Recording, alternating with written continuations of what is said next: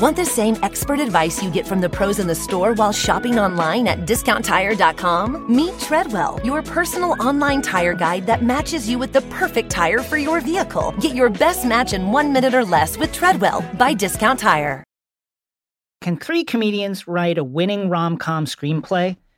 In Let's Make a Rom Com from CBC Podcasts, Ryan Beil, Maddie Kelly, and Mark Chavez are busy in their writer's room. All Maddie has ever wanted is to write a rom com. And with Mark and Ryan in tow, the three comedians will explore what makes a romantic comedy a romantic comedy, the cultural impact of rom coms, and whether three people with very different lived experiences can write a fresh, contemporary, and funny love story. Listen to Let's Make a Rom Com everywhere you get your podcasts. This podcast contains spoilers for Ant Man and the Wasp Quantumania.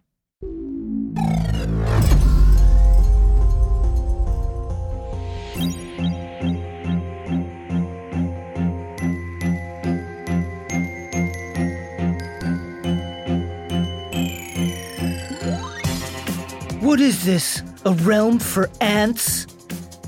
Hello, my name is Jason Concepcion. And I'm Rosie Knight. And welcome to X Ray Vision, the Crooked Media podcast, where we dive deep all the way down to subatomic size to the quantum realm to talk about your favorite shows, movies, comics, and pop culture. In this episode, we are going to be riding on the back of giant ants to excavate the Giant truth. Subatomic ant. They're giant in the subatomic Right, realm, but if you, you couldn't see them if they were in real life. you Yeah. know. But but we will be on them. And we will be riding them into the airlock where we will uh, talk about Ant-Man and the Wasp Quantumania with a spoiler-free reaction first and then a lot of spoilers. So if you haven't seen it, go see it. In Nerd Out, a theory from listener Grant about the location of He Who Remains Lair oh. in Loki season one. This is very good. We I have actually gotten a lot of DMs with people who think about this. So Grant, I'm excited to hear it. And if you want to jump around, check the show notes for timestamps. Sorry if they're a little bit off. We're dealing with some ad insert issues, but we are trying our best. All right, coming up next, the airlock.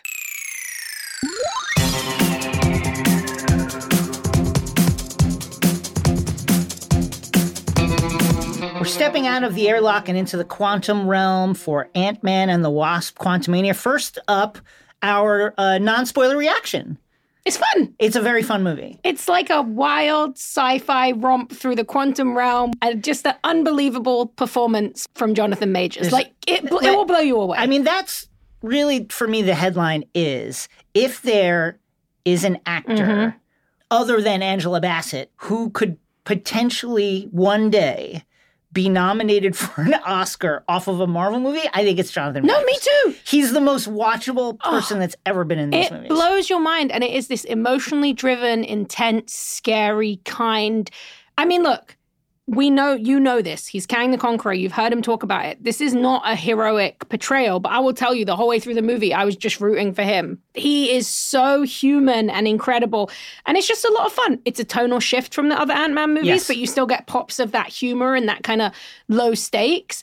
And if you love pulpy sci-fi, weird creatures, Star Wars, Cantina, Yes. all that kind of good stuff, you're gonna love it. yes. And again, Kang, Kang, Kang. I, Kang, I just- Kang, Kang, like, Kang, Kang. He has Jonathan Majors just has an ability to make you watch him when he's delivering any line. Oof. doing anything. And it gives his portrayal of Kang a real layer of like menace because you there's there's points in this film where you're like, I know he's the bad guy, but I want to believe everything saying. Mm-hmm. Yeah, you want to believe him because he just puts himself across in such a sincere, interesting way. But the movie's not afraid of showing you who Kang really is or who this iteration of Kang really is. His chemistry with Michelle Pfeiffer is incredible. Fantastic. She's so great as Janet. We get more Janet here, which was something that we'd both wanted. Really fun movie for Hank Pym. If you were listening to our podcast last week and you were like, we haven't got enough Hank in the Ant-Man movies, guess what? This you're gonna be you're gonna be charmed. You're gonna get so much Hank. That is our quick reaction, non-spoiler reaction to Ant-Man and the Wasp Quantumania. Up next, Spoilers. spoilers, folks, the spoiler-filled recap. Uh, so go no further if you have not watched the film. Okay. Ant-Man and the Wasp Quantumania, directed by Peyton Reed, written by Jeff Loveness. Paul Rudd is our friend Scott Lang. Evangeline Lilly is back as the Wasp. Jonathan Majors, Kang the Conqueror. Michelle Pfeiffer is back as Janet Van Dyne. Michael Douglas, Hank Pym. Uh, and Kathryn Newton as our third and final Cassie Lang. Mm-hmm. Um, let's jump into our recap. Um, so we open in the quantum realm. This is a flashback to the time when Janet was trapped. Time works differently down there, so we have no idea how long she's been there or what is happening. But she sees a ship enter the realm and crash. She goes over to investigate and is attacked by um, some sort of alien uh, creature that then splits into two alien creatures that then splits into four. Um, and she takes them out, but one gets the drop on her and it's blasted off of her. Who saved her life but Kang? And he's like, Where the hell are we? Um, we go back to the world, the above world, The above world, the real size uh, world. Where Scott Lang has basically been enjoying his life as a celebrity superhero who saved the world. And not only did he save the world, but he wrote a book about it. And he's happy to talk about it anywhere and everywhere that people want to thank him and talk about it. Uh, we see him walking down the street in San Francisco. Everybody's like, Scott, oh my God, Scott, it's great. He walks into his uh, favorite coffee shop where he gets stuff for free. He goes to Baskin Robbins, that went where he was once fired, but now is treated uh, Like as employee of the century. employee of the century. People absolutely love him. We learn that Scott's daughter Cassie is. It's not that she's not doing great. It's more that she has very, very strong ideals Mhm. about helping people who are who have been wronged and maybe who don't have the power to help themselves and this has led to her being arrested so scott and hope have to go bail her out um, and we also learn that uh, cassie has a little bit has a suit of her own and she's been Mhm. using it probably irresponsibly because she's a kid Yes, she shrunk a cop car at a protest. And uh, Scott's less than happy with it. Hope seems like vaguely proud, yeah but you can tell Cassie's mad that Scott is no longer an active hero. yeah why aren't you doing more heroic shit the world needs She's you She's like, you literally saved the world, but that doesn't mean that there's nothing else left to do. She was at a protest to stop them sweeping homeless encampments. She is really the person here who's going to kind of have this moral arc to go on as the film goes forward. Uh, they have a, a, a family dinner. Uh, Cassie and Hank drop the pretty big news that they've been building a device that will allow communication in the form of like uh, mapping Yeah. of the quantum realm. Janet is like, you got to shut it down. Why, Janet? Well, I don't want to talk about it. Here's where I want to stop and say, Janet, you got to just come clean about some stuff that happened in the quantum she realm before this point. She needed to be more honest to them, but I also feel like the whole family is just constantly fucking around with the quantum realm. And she's like, I was stuck there for 30 years. It was very traumatic. Like, give me a break. And they're like, well, what if we just built this device that would take us to the quantum realm in our basement without you knowing? And she's like, uh, I'd rather you didn't do that. um, well, Janet uh, tells them to shut it down, but it's way too late, and they're all sucked into Dun, the dun, device, dun. and they fall into the quantum realm. Hank, Janet, and Hope are separated from Scott and Cassie, and Janet leads the Pyms uh, to an old friend named Krylar, played by Bill Murray, uh, who apparently was once a freedom fighter in what we are soon to learn is this land that is in the midst of trying to throw off the yoke of a dictator. Well, this guy Krylar, who used to fight alongside Janet, has sold out, and now he's like a rich guy. Um, he, they have a meeting with him about uh, about trying to reunite with Scott and Cassie, and he says, "Yeah, I know who they are, where they are, but um, unfortunately, I have to hand you over to King."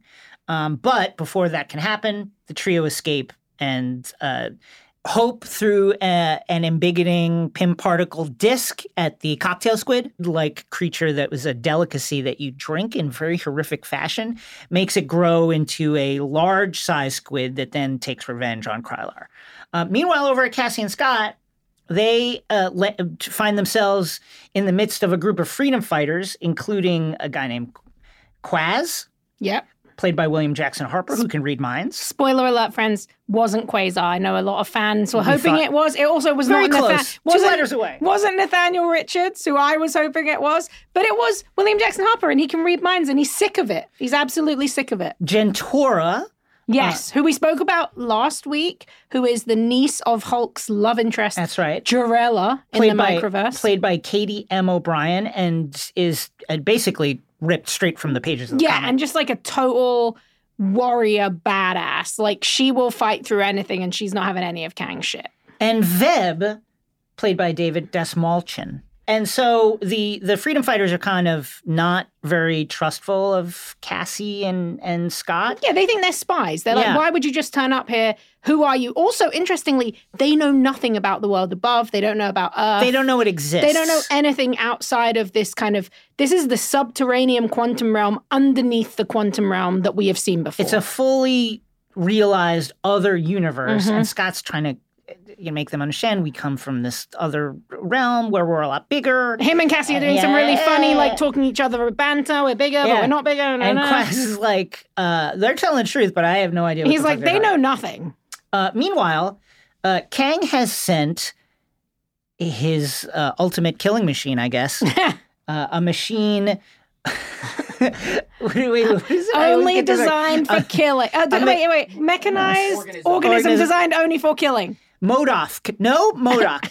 uh, and MODOK attacks the uh, the freedom fighter camp and absolutely razes it Mm-hmm. uh, to the ground. Using his cosmic beam, his cosmic blade. He's got it's like these laser. violent. He's got these laser saw blades and the whole thing. MODOK, it turns out, is our good friend Darren Cross, the uh, the former CEO of. Of Pym Technologies. He took over from Hank Pym and kind of usurped his power and was uh, attempting to duplicate his technology, which he was going to sell you know, to various countries that wanted to weaponize this technology. But then, of course, he was defeated and we thought sucked into some kind of like subatomic realm to disappear forever. But clearly he survived, but with his head all huge and his little baby arms. and I will legs. say, this is a we were right because Yes. we did theorize when they revealed that it was uh, Corey Stoll and Darren Cross that what had happened was he'd got sucked in, and when he ended up in the quantum realm, he essentially was just left with his head being bigger than everything else. That was right. And we also were suggesting last week that perhaps instead of AIM being the ones who would control and create him and kind of turn him into MODOK, it was Kang, and that was also right. And uh, what I did not see coming is that you get to see like a little MODOK butt shot. that Uh, was- that, that was, was- so funny. That was like I was a I was a fan. He's got a very tall butt. Yeah, he has. It's a it's a little MODOK butt when he's getting pulled out and put into his his chair It's of like power. it's like very narrow but tall. yeah, very Gudetama-ish, like Yeah. a egg with a butt. Cassie and Scott are captured, the rebels are routed, and Cassie and Scott are taken to meet Kang. Over at uh, Janet and Hank and Hopeland, Janet is finally like, okay, here's what happened. There's this guy, Kang. He landed. I helped him out. His ship was broken down. It needed gas. I helped him get gas for his ship. Yeah, and that gas was this swirling uh, band of light that many people, including myself, thought could be the Ten Rings, could be something that Phastos built. But in this case, they were almost like uh, taken from a clock, and they are the core that pushes Kang's time chair through multiverses. And Janet was able to help him, which I feel like is going to come into play in the future. Like, you're going to have to have a Janet on the Avengers who knows how to make a time chair because she knows. But so it right when the the ship is the chair is gassed all the way up, And they are like friends. Yeah, Kang is like, hey, connected. this They're is it. going home. we're going home. This is, and you don't know how long it is. You're Janet going back. says you're going back to the second you left. Yeah. yeah. And, and the craziest thing is, you don't know. Janet said it was ages. This could have been most of her time in the quantum realm. This is someone she spent so much time with. She told him about hope. They shared their lives. They had this deep connection. This is a ship that I now ship. And I mean that. Let's can we That- talk yeah, about let's that? for talk about that. So so part of the reason apparently the Janet didn't want to talk about the quantum realm was won the war. I guess it was very traumatic. Lots of people died. Okay, I and she t- she blames You could- herself. yeah, but you could mention that. The second thing, more understandable, is she fucked Krylar. I'm sorry. Which that is unbelievable. when did she fuck Krylar? no, I do not believe it. She was But like, she admitted she fucked I know. Krylar. She was like, she was like, sorry, Hank, a woman has needs. I'm like, this is misogyny. You're getting it from Krylar? it would have been Kang. I see yeah, the, the that's that to me is like chemistry- You fucked Kang. Just and then you also that's why you're se- that's why you keep it a secret, right? Because you literally had sex with like an Kang evil warlord. But Kang, rearranged my spine. yeah, like Hank. Literally, You want to know what happened? You want to know why I don't want to talk about the quantum realm? Because Kang rearranged the alignment had of like my hips. we had time sex, and it was you could never even compare. It was sex through the multiverse, and the truth is, He's seen every kind of sexual technique throughout every, Every timeline. time. He's seen it all. every timeline, and the truth Forget he's read every Cosmo 20 tips that will blow his mind. He's done it all, Hank. every Kama Sutra You from every universe. You can't possibly and Hank measure up.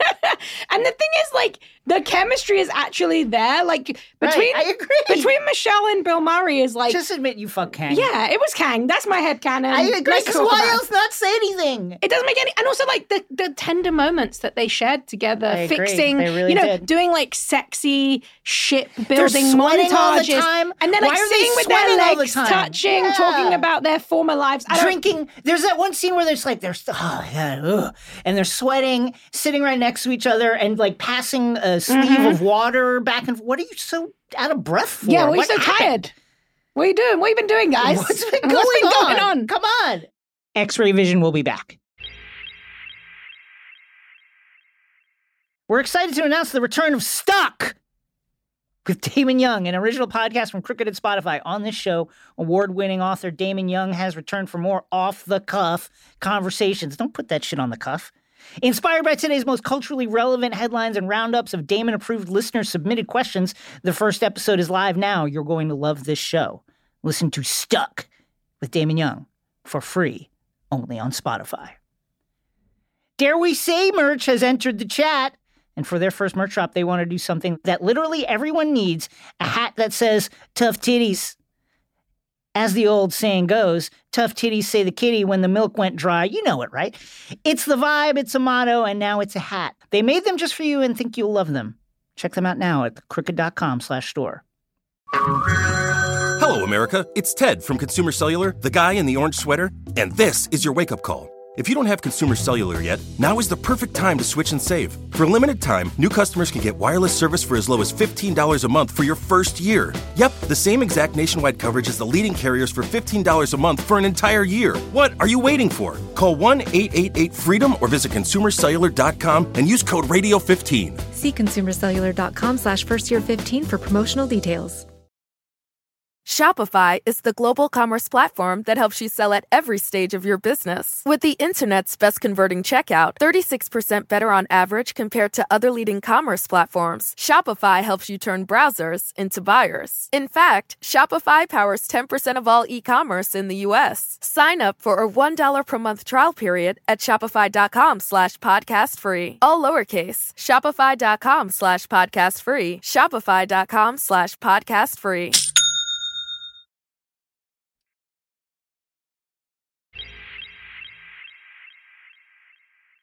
And we're back. Janet helps Ken gas up the chair, and then she touches the chair, and because the chair is so linked with Kang's mind, he there's no controls. He controls it with his thoughts. She is able to touch his thoughts, and she then realizes, oh my god, Kang is a multi-dimensional genocidal warlord who has wiped out trillions upon trillions of life forms entire timelines destroyed because of this guy Kang, uh, and she can't.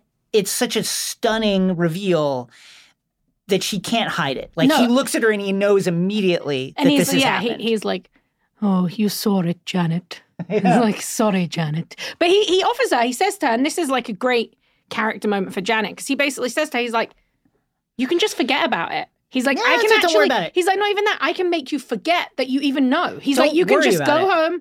You'll never have left, and you will not know anything about the terrible things that I did. Uh, Yeah, it's it's really wild stuff. And one of the best, my favorite, one of my favorite Jonathan Majors moments in a movie that's absolutely full of them. Janet she's kind of quizzing him and she says to him like what are you going to do when you get out of here she Right. i'm sure she wants him to say like i'll make Not amends or- destroy Yeah, your universe. and, and, and he looks at the camera and they do a full face close up of jonathan majors and he goes win and she's like nope I, I, I do like this kind of reading of Kang that he's just like he's in it. You know, he's in it for the thrill of competition. Yeah. he's like the Michael Jordan of destroying He's, he, timelines. exactly. He's pissed off at his fucking fellow Kangs, and he's like, "No, I, I must succeed. It has to be me." I and so I, I, you know, you could see Janet being like, "Well, if I invite you back to my world, you're gonna fight everybody, right? Like you're gonna And he's like, it." "Not your world." Let me ask you a moral question. So, Kang, you meet up Kang in the quantum realm. Things may or may not happen. And then Mm. he's like, I'll deliver you back to your world. And he insists that I'm not going to kill your universe, but I will kill other universes. Do you go back? Look, morally, morally, the answer is no. Right. But- Morally, the answer is no. no, but it is. I'm also not Janet. Yeah, I, I'm gonna be real with you. What do this I know is, about other Jo- this is Jonathan Majors Kang. I'll be like, I'll come sit in that time chair with you. It's like it's like when it's like when Shuri was like, "Oh no, no more. I, I can't I like can't burn do down it, the yeah. world." And I'm like, "Why? Like they literally destroyed your whole family. Like this is a this is a gift." So yes, morally, don't don't let him do it. And obviously, you'd have to live with that Right. your whole rest of your life. It would be terrible. So- um, it's bad times. So Janet is like, okay, I can't consign my universe to uh, to the depredations of Kang the Conqueror. So therefore, I am going to take the energy core that I helped gas up, and I'm going to steal it from him. And uh, Kang gives chase, but then Janet hits it with the uh, the Pym embiggen particles and turns it into this huge kind of swirling vortex of energy and time dilation and everything. And now Kang's trapped. And Kang, now that he's trapped, decides, well, I might as well just conquer the quantum realm, and then goes about doing and builds that. this unbelievable empire. Like the implication is that really what we see as the quantum realm now is mostly Kang's Kang did it. doing. There was people who lived there and there were communities, but Kang is the one who's made it this kind of bustling, Yeah. technocratic, like kind of space. Obviously, through nightmarish dictatorship, there's lots Yeah. of like fascistic, you know, He's got- paintings of him on cops, the wall. yeah. He made cops who were like, I guess, robot cops. You know, some some Yeah. kind of blue faced cops. So yeah, he's not he's not doing very nice things there. Old Kang. Over at uh, Kang's headquarters, Kang meets Scott and Cassie, who are in prison.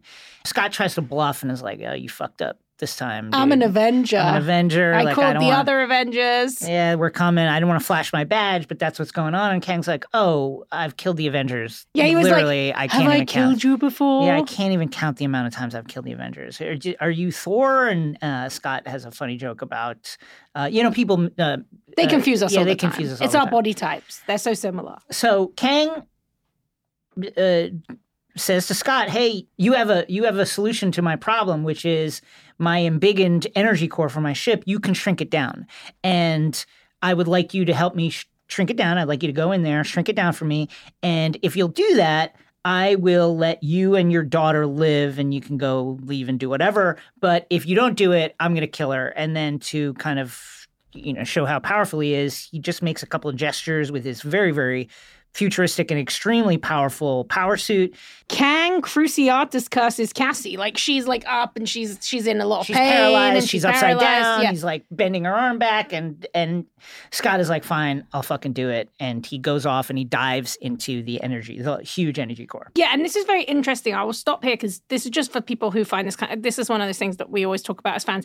This is very different from what they showed us in the trailer. In the trailer, they kind of cut the dialogue to make it seem like Scott was going to make a deal with Kang to get back the time that he wanted from Cassie, like that he'd missed with Cassie. But I'm glad that that wasn't the route they went. I think that was a bit of a red herring because Scott would never do that. He'd but do what that. happens is Cassie is there, so he knows he'll do anything to save his daughter, and that kind of pits him against what Hank and Hope and Janet are trying to do, which is get the core and take it away so Kang can't have it. So in the core, Scott starts splitting off into all the countless versions of himself from all the other timelines. There's they they mostly all look like him, but then there's a Baskin Robbins Scott. I guess the Scott that never left. Baskin, Baskin-Robbins. Yeah. uh, and Scott is, you know, they all form kind of like an ant body structure, like an ant tower, where Mhm. that that Scott you know, Yeah, when he hears up. Cassie, they all join together because the movement, only yeah. thing that they want is to save Cassie. Before that, they were all freaking out.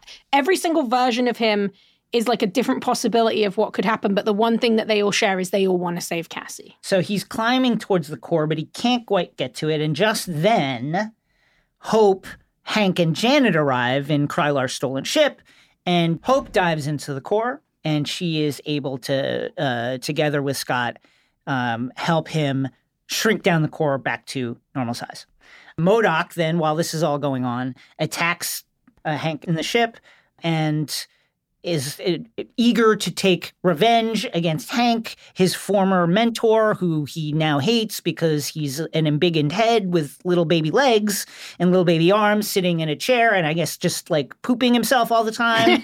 Later, Hank tells Scott that uh, he was saved by ants and that yes these are his ants from his lab when everything in the lab was sucked into the quantum realm along with hank hope scott uh, and cassie uh, and that the ants because of the time dilation in the quantum realm lived like a thousand Yeah. years of time in a in a minute span of time and in that thousand years that passed in the blink of an eye they evolved into this super smart socialist race of Like technologically technologi- advanced yeah, ants. technocratic ants. and it's incredible. And Hank is really like there's a lot of fun to be had this movie with kind of Hank's previous comic book history, which we talked about a little bit. Hank could control ants with the helmet that he created, and he beat Loki with ants. And this movie, they really lean into that. Janet rags on him about it. Hope rags on him about it. Like this man just loves ants. He and loves you, them. He loves them, and you see it, and he's so proud of his ants now. And he is like love. He probably, if he had a choice whether to leave or to stay with the ants, I think he'd probably choose to stay with the ants.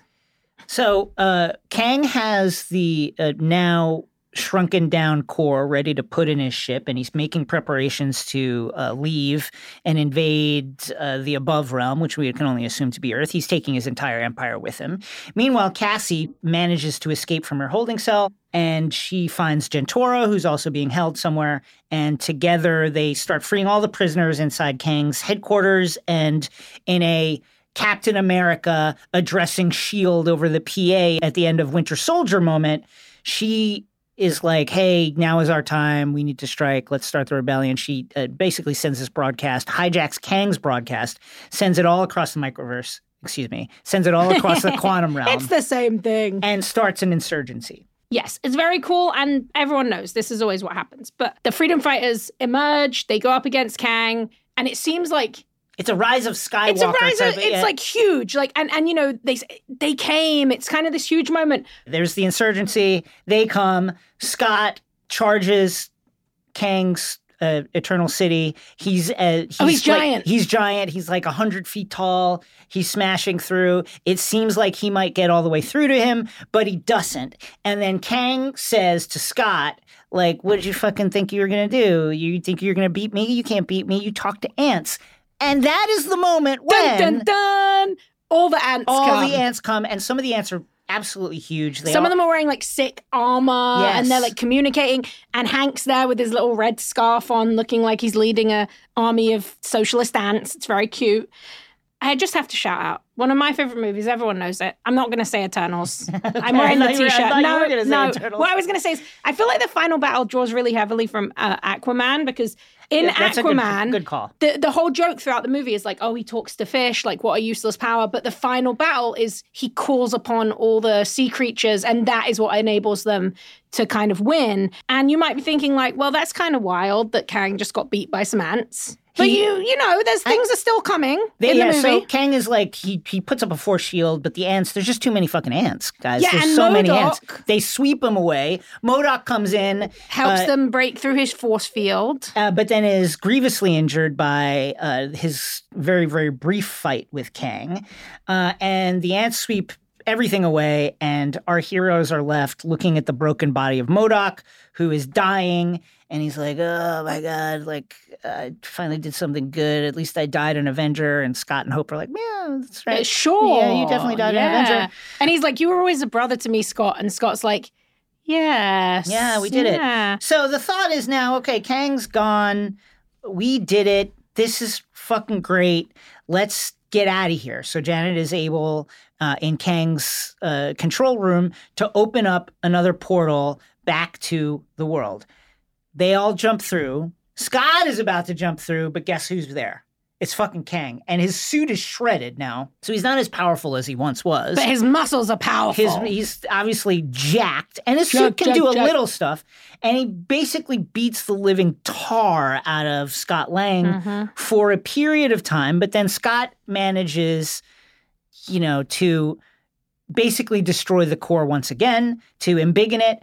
And uh, Kang gets sucked into the core and disappears, but it also destroys the portal.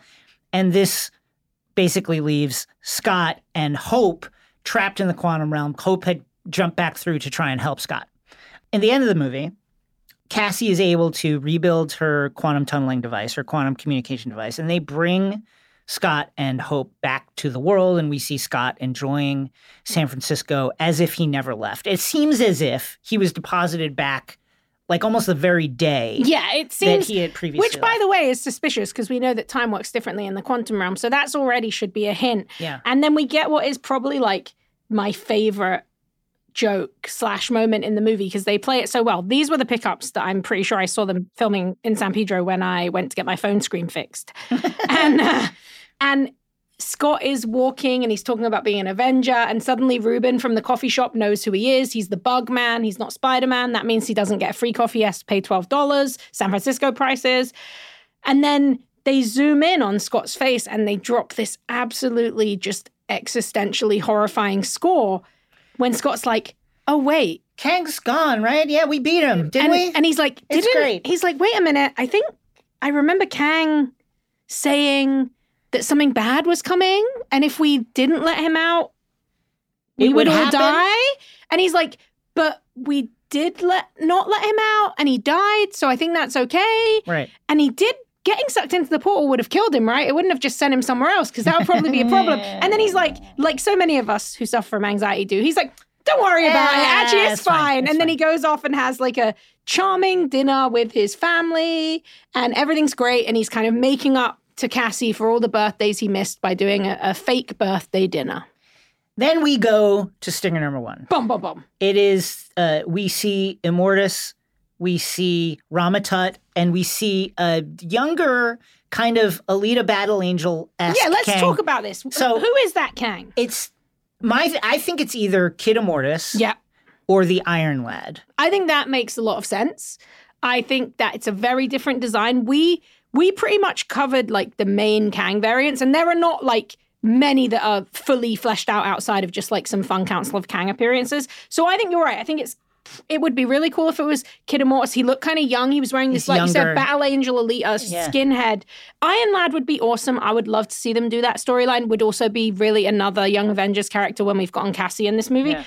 It could be like Chris pointed this out, where it's like it could be a kind of modified Scarlet Centurion costume be because that. that's the other major character. But in this scene, the other two characters, Immortus and Ramatut, have the most like classic, like almost like Party City, and I mean that in a compliment. Like their costumes are like they stuck to the comic books. directly ripped from the comic like comics. they look. So I I think that the idea of it being someone like Kid Immortus or Iron Lad makes a lot more sense than them redesigning the iconic Scarlet Centurion costume, which I will shout out once again. So Immortus and Ramatut and the younger Kang, who is either the Iron Lad, Kid Immortus, or someone else, are like, "Hey, did you hear? He's dead." Who? Kang the, and they basically are referencing Kang the Conqueror. Yeah, they're like they the had, one we banished. they had banished to the quantum realm, and they're like, "This is fucking great. He's dead." Uh, and then so- they're like, but aren't we all pissed we didn't kill him? Yeah, like, and they are kind of pissed that we Yeah. didn't kill him.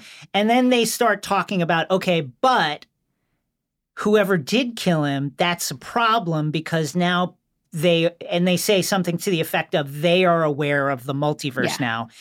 Uh, basically saying the heroes of Earth kind of know about the multiverse, and that might be a problem because it threatens our vast uh, intertime empires that we have all built. And therefore, they have gathered all of the Kangs together in this vast place to have, uh, to basically call the Council of Crosstime Kangs to Yeah. just vote on what their next move is. And I will say something that's really important to kind of touch on here as well is so Kang the Conqueror, we saw the horrific things that he did. But when he explained it to Janet, and later on when he was monologuing to Janet in a really nice kind of echo of the He Who Remains stuff, he claimed he was doing it to protect other worlds from these other Kangs. He felt like they were conquering too much and he had to stop them and they were trying to stop him. So there's this kind of constant battle, which is key to Kang. But when Scott said to him, What's coming? he said, Me, like lots, Lots of, of me. me, yeah. And so we're now seeing, I'm not defending what Kang did. I don't know the horrors that he wrought, but we are definitely seeing an immediate ripple effect of these giant council of cross time Kangs by like, you know, two icons, Walt Simonson and, and John Buscema Yeah. from Avengers 292. Like, we are seeing that come to fruition immediately. Like, this is going to be a problem for the Avengers. And it's not just going to be one Kang that turns up one time and another one. They are together, and there are thousands of Kangs here. Now, what maybe muddies the waters a little bit is Kang mentions that one of the main threats alongside all the versions of him is incursions. He says specifically incursions, which, you know, for people who have uh, read New Avenger, Hickman's New Avengers and uh, Avengers Illuminati, and the time runs out timeline will understand that this is a reference to the smashing together of various dimensions into the Earth 616 dimension and the choices that some of the kind of the main superheroes of the 616 universe, the choices, the hard choices that they have to Mhm. make to save the 616 universe. So, and of course, we've seen an image of Yeah. incursions previously. So it seems like whatever uh, whatever the effect of all of these Kangs is, it will be tied up with these potential incursions of various dimensions smashing into the Earth Definitely. And 616 this is going to lead into, you know, this is like, you know, Kevin Feige calls it the multiverse saga. Like, this is going to lead into whatever reason we get to Secret Wars. This is it. Kang Dynasty, you know, he even says it, the Kang Dynasty. And then Cassie like breaks through him, you know. This is our big moment where we meet the people who are going to cause it. And every single one of them is Jonathan Majors, and I love it. There's Yeah. every kind of Jonathan Majors. They are hyped up. This is like a sports event. There's a scroll at the end who's like, is it Lizard Kang? Is it uh, is it a Kang who's a scroll? Like, it's very interesting and fun. And if you love the Council of Kangs and you love these kind of deep cut, like Marvel cosmic stuff, you will be very happy with that. Stinger. Yeah, it's very Avengers Forever. It feels It's- like yeah, the launch to I, Avengers I Forever. definitely think that's the route we're going, especially because there's like a really interesting thing here with Hank becoming the one who's obsessed with the ants and Scott kind of being moved away Yeah. from the ants. I think, you know, we were talking before this, but you were kind of mentioning like some characters that Scott or some monikers Scott could take on aside from Ant Man. Let's talk about that in a second after we mentioned Stinger number two. So we go back we go back to the early 20th, late 19th century. Uh, and it's some kind of like uh, you know traveling showman kind of vaudeville kind of setup in somewhere in a small theater. And uh, the, a scientist named Victor Timely, played Dun, dun, by dun. played by Jonathan Majors, is showing off what he claims to be his time machine. And in the audience, our friends from the Time Variance Authority and elsewhere, uh, Mr. Mobius and Loki are sitting there watching him, and Loki says, "That's him. That's that's." The bad guy, that's Kang. And Mobius is like, Are you sure? He that's him?" seems And like, great. seems great. This seems awesome. And then we cut. And this very much seems to be a trailer for Loki season two. Like this is going to be some sort of uh, Kang launch into the rest of the universe. X Ray Vision will be back. At Consumer Cellular, you get the same exact coverage as the largest carriers, but for up to half the cost. Same thing, up to half the cost. Up to half the cost for the same thing. 50% the money for 100% the same thing. I hope I'm making myself clear. Consumer Cellular. When freedom calls, we're here to answer. Call us at 1 888 freedom. Half the cost savings based on cost of consumer cellular single line 5 gigabyte data plan with unlimited talk and text compared to lowest cost single line postpaid unlimited talk, text, and data plan offered by T Mobile and Verizon May 2023.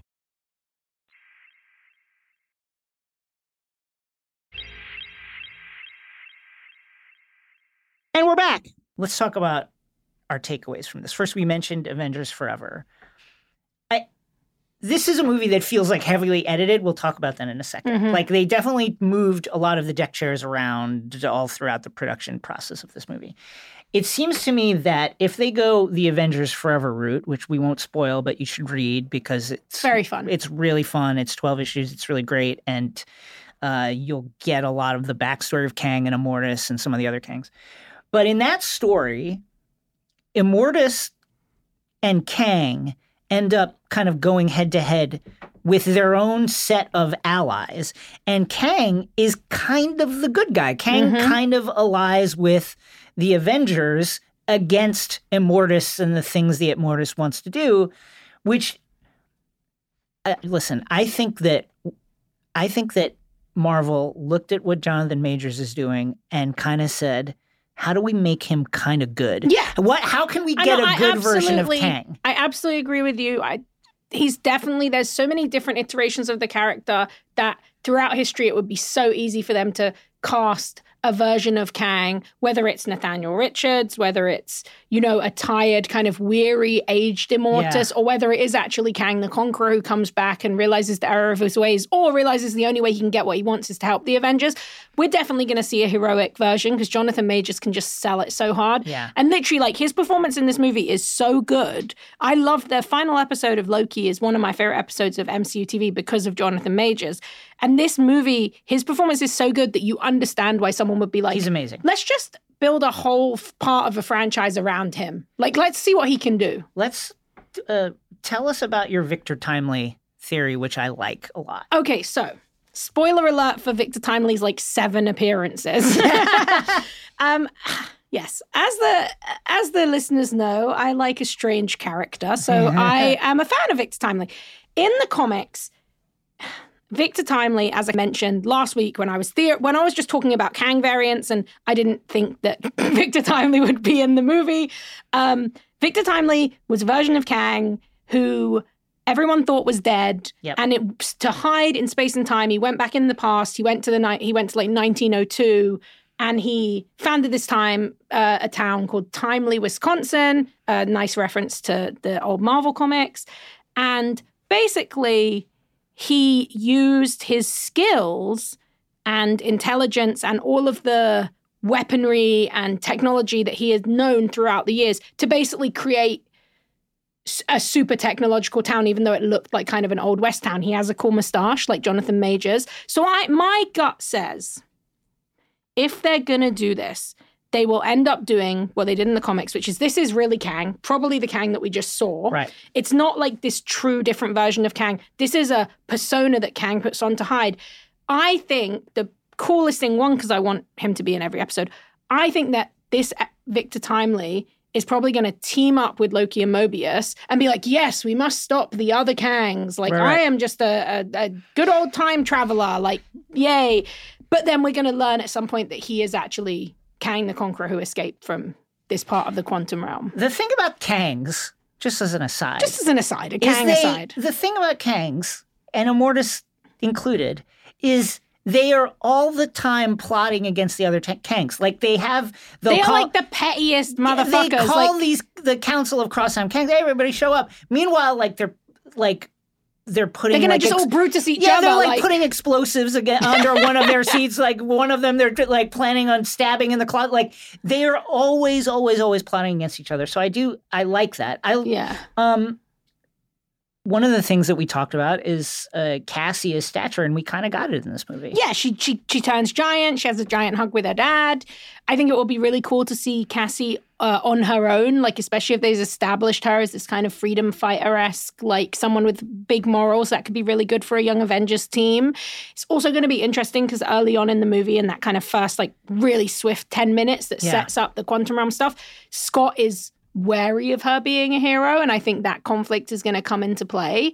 I also think it's interesting because i do think that probably Scott is going to move away from the Ant Man mantle, and it will be like Goliath or Giant Man, Yeah, and you maybe Yellow have Jacket that, even. Yeah, uh, you know, uh, in memory of Darren Cross. Yeah, in memory of my good friend say, Darren look, Cross. I- my brother. I have to say, look, man, I'm a, I'm a, I'm a big MODOK fan. I love a Cosmic Beam. I'm not a hundred. I'm not hundred percent sold on the Darren Cross Uh, MODOK, I hope that we will see a different version of MODOK in the future, but maybe that's unlikely. It is such a weird character to do, so maybe it's one of the ones where it's better to just do it in a unique way. But that to me was the biggest, like, that felt like a real solid, like, Rick and Morty joke. Like, you see MODOK and then you're like, yo, that's Darren, my friend from Yeah. work. Like, that was the one where I felt like it really crossed over into that rather than being a reflection of all the things that inspired Rick and Morty. Because I think that's where those similarities come across. Is Rick and Morty draws so heavily from the comics. Let's let's talk about the the uh, Rick and Morty of it all. So Jeff Loveness, uh, screenwriter behind this uh, this film, of course, uh, came up from the Rick and Morty pipeline. Like so many Marvel like so many Marvel talents. Uh, and it's, it was interesting to see people say, "Oh man, this is like really influenced by Rick and Morty," when in fact, Rick and Morty Rick was and Morty- influenced by this weird eh, shit. Eh, eh, by this weird shit, and it's just kind of repackaged it, The and reason everybody a ca- forgot. the reason there's a council of Ricks is Yeah. because there's a council of Kangs. Like that comes directly from it. So it's kind of that interesting cyclical stuff, especially because the sci-fi of it all and the pulp of it all that's been in the veins of this storyline since we were talking about you know captain america 43 or something. Like there's Yeah. some old or, or 23 or something where it's like some old 40s comics where pulp, written by a pulp writer. So yeah it was definitely interesting to see that. The MODOK thing was the only one for me where i was like that feels like it could be in rick and morty. Everything else i was like this is just someone who loved playing in that playground and with these genre tropes finally getting to do it in a way that's actually canon Yeah. which is really cool to see and i love the inclusion of like veb i love like a weird monster and i think david Dastmalchian is so good i missed seeing his character from ant-man i missed seeing Luis but i understand what the choices were that they made and why it needed to be this kind of expanded Yeah. science fiction film I will say so. To, to think about the things that were changed, it is. I'm pretty sure there's a version of this movie where all the secondary characters that you meet in the quantum realm, like Jentorra, like Veb, Quaz. like Quaz, got a Korg treatment where you Mhm. learn some of their backstory, and it feels like that really hit the cutting room floor. And secondarily, and I think this is like what people are responding to in some of the bad reviews. It, I think that if you gave Victoria Alonso and Kevin Feige like the ability to snap their fingers kang style can, you know, like Thanos style, excuse me, and uh, and recreate the reality the way they wanted to.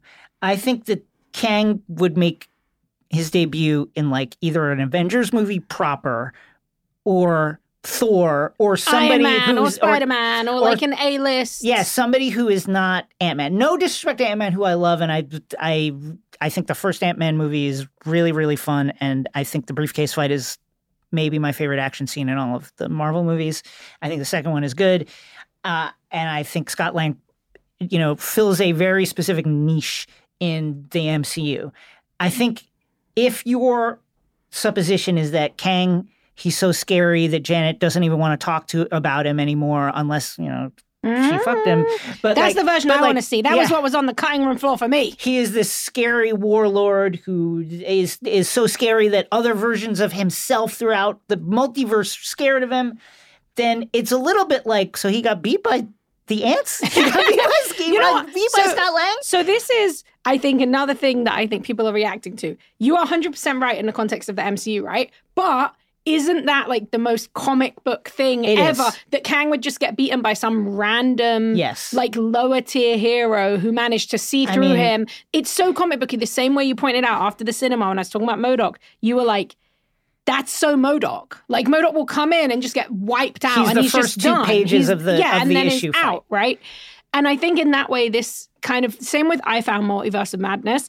I think when the movies become very similar to the way that comic book narratives are told, where they're a little bit more like you can be here for a couple of minutes and then you're here, and Yeah. some really wild powers happen, and the and the stakes aren't necessarily as emotionally driven and grounded. That's not always going to sit well with people who grew up with Winter Soldier or people who really loved the early era of Iron Man. You know, this is a very different beast. And I do think that also, I wonder, this is not a think, it's more Yeah. of a question. I wonder if people who really wanted it to feel different from phase four, I think that also might be a bit of a, a feeling because this feels to me like a, it's in that same wheelhouse. Well, we're in that multiverse kind Mhm. of era, and to that, you know, in that vein, part of what, basically, all of what makes Kang so hard to fight is that he's got weapons that are a million years more advanced than anybody else's because he can time travel. He's fought everybody, every version of everybody. And so he's like a video game player with endless lives. He mm-hmm. just like Yeah, he's, a, understands he's a living cheat code. yeah, he knows how to speed run every fight there is. And then he gets beat by the giant super smart ants, which I love. That said, it feels like the other thing that makes I think people maybe not so satisfied with that ending is that you it I could see a world in which you needed a setup for the ants like and this is going to sound like a joke, but like Antony level character development Yeah. for the ants, so that there is a little bit of journey You could even when the like- ants show up and murk The ants know. This is what this is me. This is what I would have done. This would have been my bit that ended up on the, sh- you know, the chopping room floor. I would say this. It's like the ants were so technologically advanced that they knew about Kang. They knew that he had this power, and they basically hid their identity from him in every universe so they could beat him in this one universe. You could have like a thirty second to one minute kind of bit about something like that.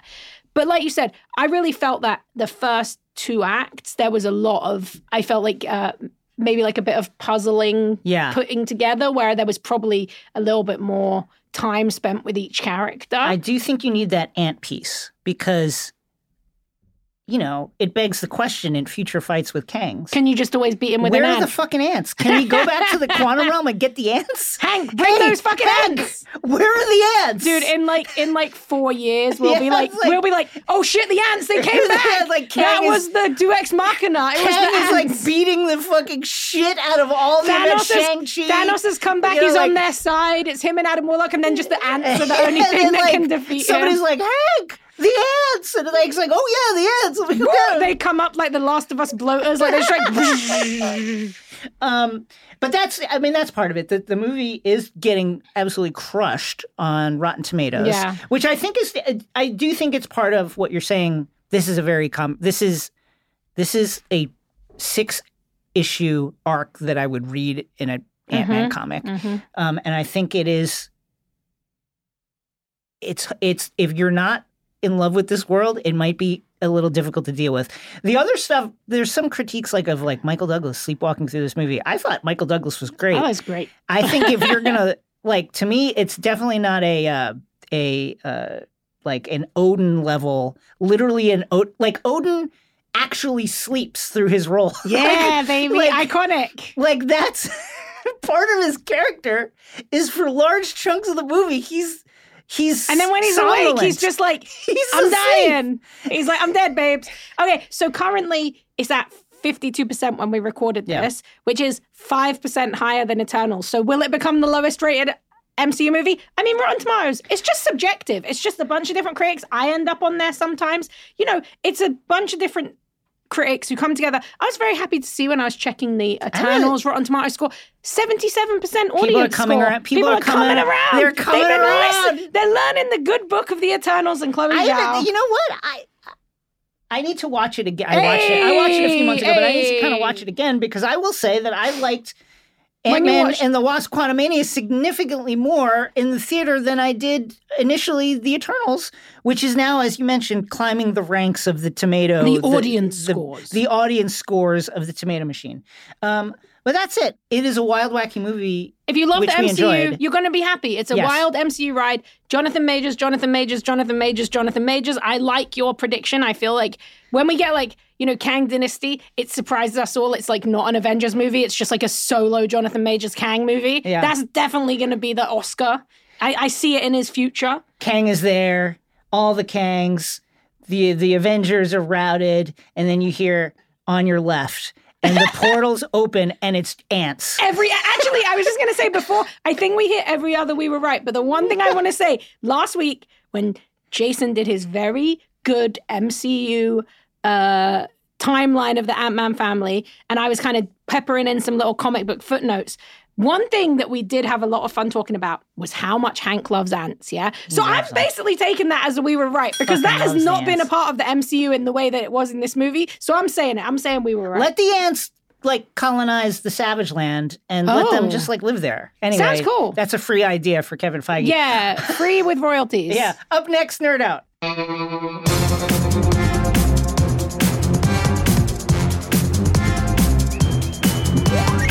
Today's Nerd Out, where you tell us what you love and why, or a theory that you're excited to share, which you know we love to hear, Grant tells us a very relevant theory about He Who Remains from season one of Loki. And Grant actually sent multiple emails to explain this theory. So, Jason, I'll let you do the Okay, reading. Here's great.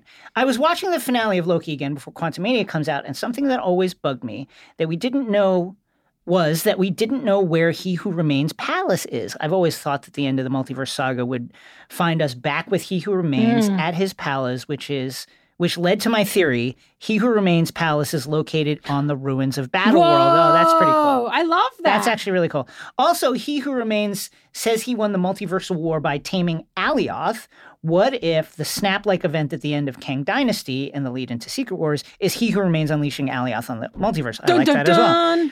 Okay, sorry, one last thing. What if the question of which timeline will become s- the sacred timeline is what Secret Wars is fought over? Oh, that's good. Wow. All of Earth's mightiest heroes brought from all the timelines to figure out which one is sacred. Okay, that's good. Grant, I'm like, get hired because that's I a know, good that's idea. actually also, really good. Think about that. That kind of takes my very good uh, Kevin Feige hire me idea of Deadpool being like hired by the TVA to. To kill off, all yeah. the timelines. I like this version better, where it's almost like all of them have to come together to fight alongside. But as they're doing it, they realize the only thing they can do is save one timeline, and they all basically have to choose which one. That would be really, really interesting. I think that is really cool. I particularly like that the He Who Remains Palace is built on the ruins Me of Battleworld. too. That is really cool. Because I think a lot of us, like a lot of people had thought, like, is it in the quantum realm? Like, I had a lot of people DM me asking me if that, that was something that they thought could happen, and and I I really like that theory, but that one is really exciting to me because I like the idea that his ruins are in the remain of something that has already happened for him, but that we don't know about. That's very Kang. And just for those of you who are, uh, d- uh, aren't familiar with Secret Wars or Battleworld, basically in a post incursion world, uh, the universe is remade by Doctor Doom, who creates this battle planet that is ruled by uh, you know by these different warlords and these different fiefdoms.